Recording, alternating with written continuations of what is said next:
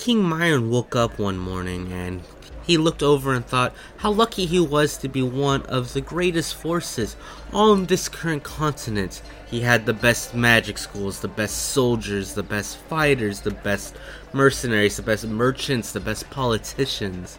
But all that began to disappear when this large creature appeared in the sky, casting a shadow across his entire city. King Myron looked up with goosebumps going down his side, his hair beginning to stand on edge. This was the start of the cataclysm, where we see the dragon god known as Raksha beginning to inhale, to breathe in, and then expend this breath of pure force. All the people of the Myron Empire begin to block their eyes as the sun glistens off this dragon's scales causing a temporary blindness. And when Raksha roared, everyone began to cover their ears to avoid being deafened by this loud sound. Behind Raksha, there appears to be 32 dragons in tow, seemingly to support his cause, lending him his energy. When King Myron and his city regain their senses, the continent seems to be floating and they look up to the stars to try to look towards the gods, look towards the moonlight for support. When there's a realization that these are not the same constellations that you are familiar with. In Mesomola, a young man was walking down the main streets of the Overcity when the earth began to shake. Vincent St. Clair lost his balance and looked up to see a large reptile of legend appeared, followed by this large landmass. This large landmass began to fall into the ocean east of Mesomola, and from there we saw this large wave begin to rise. People began to scream as Vincent ran to his motorcycle and pulled out his phone. He turned on the engine and exclaimed, The cataclysm is coming.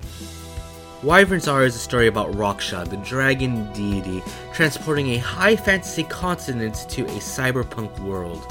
Tensions are high as many people from the city of Mesomola was destroyed by the displacement of water caused by this fantasy continent suddenly appearing. And war began to ensue. Mesomola using their highest technological resource, robotic and cybernetic soldiers, their their mutations that they have chosen to weaponize to go forward and attack. And the people of the fantasy continent had no choice but to defend. Large magical barriers were produced meteor swarms coming out of the sky, armies being formed to combat these these robotic and cybernetically enhanced people.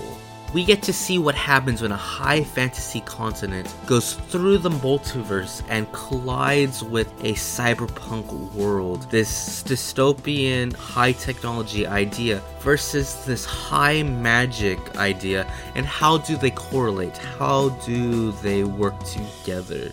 My name is Christopher Rondeau, and this is Wyvern's Aria.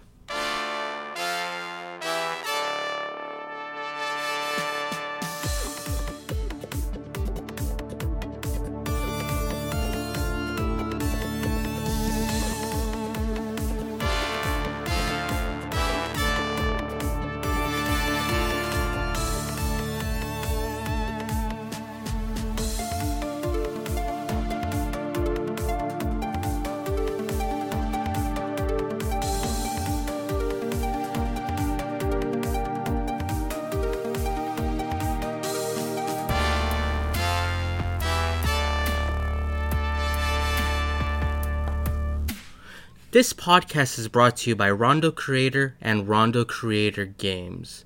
To find out more, go ahead and visit rondeaucreator.com or wyvernsaria.com.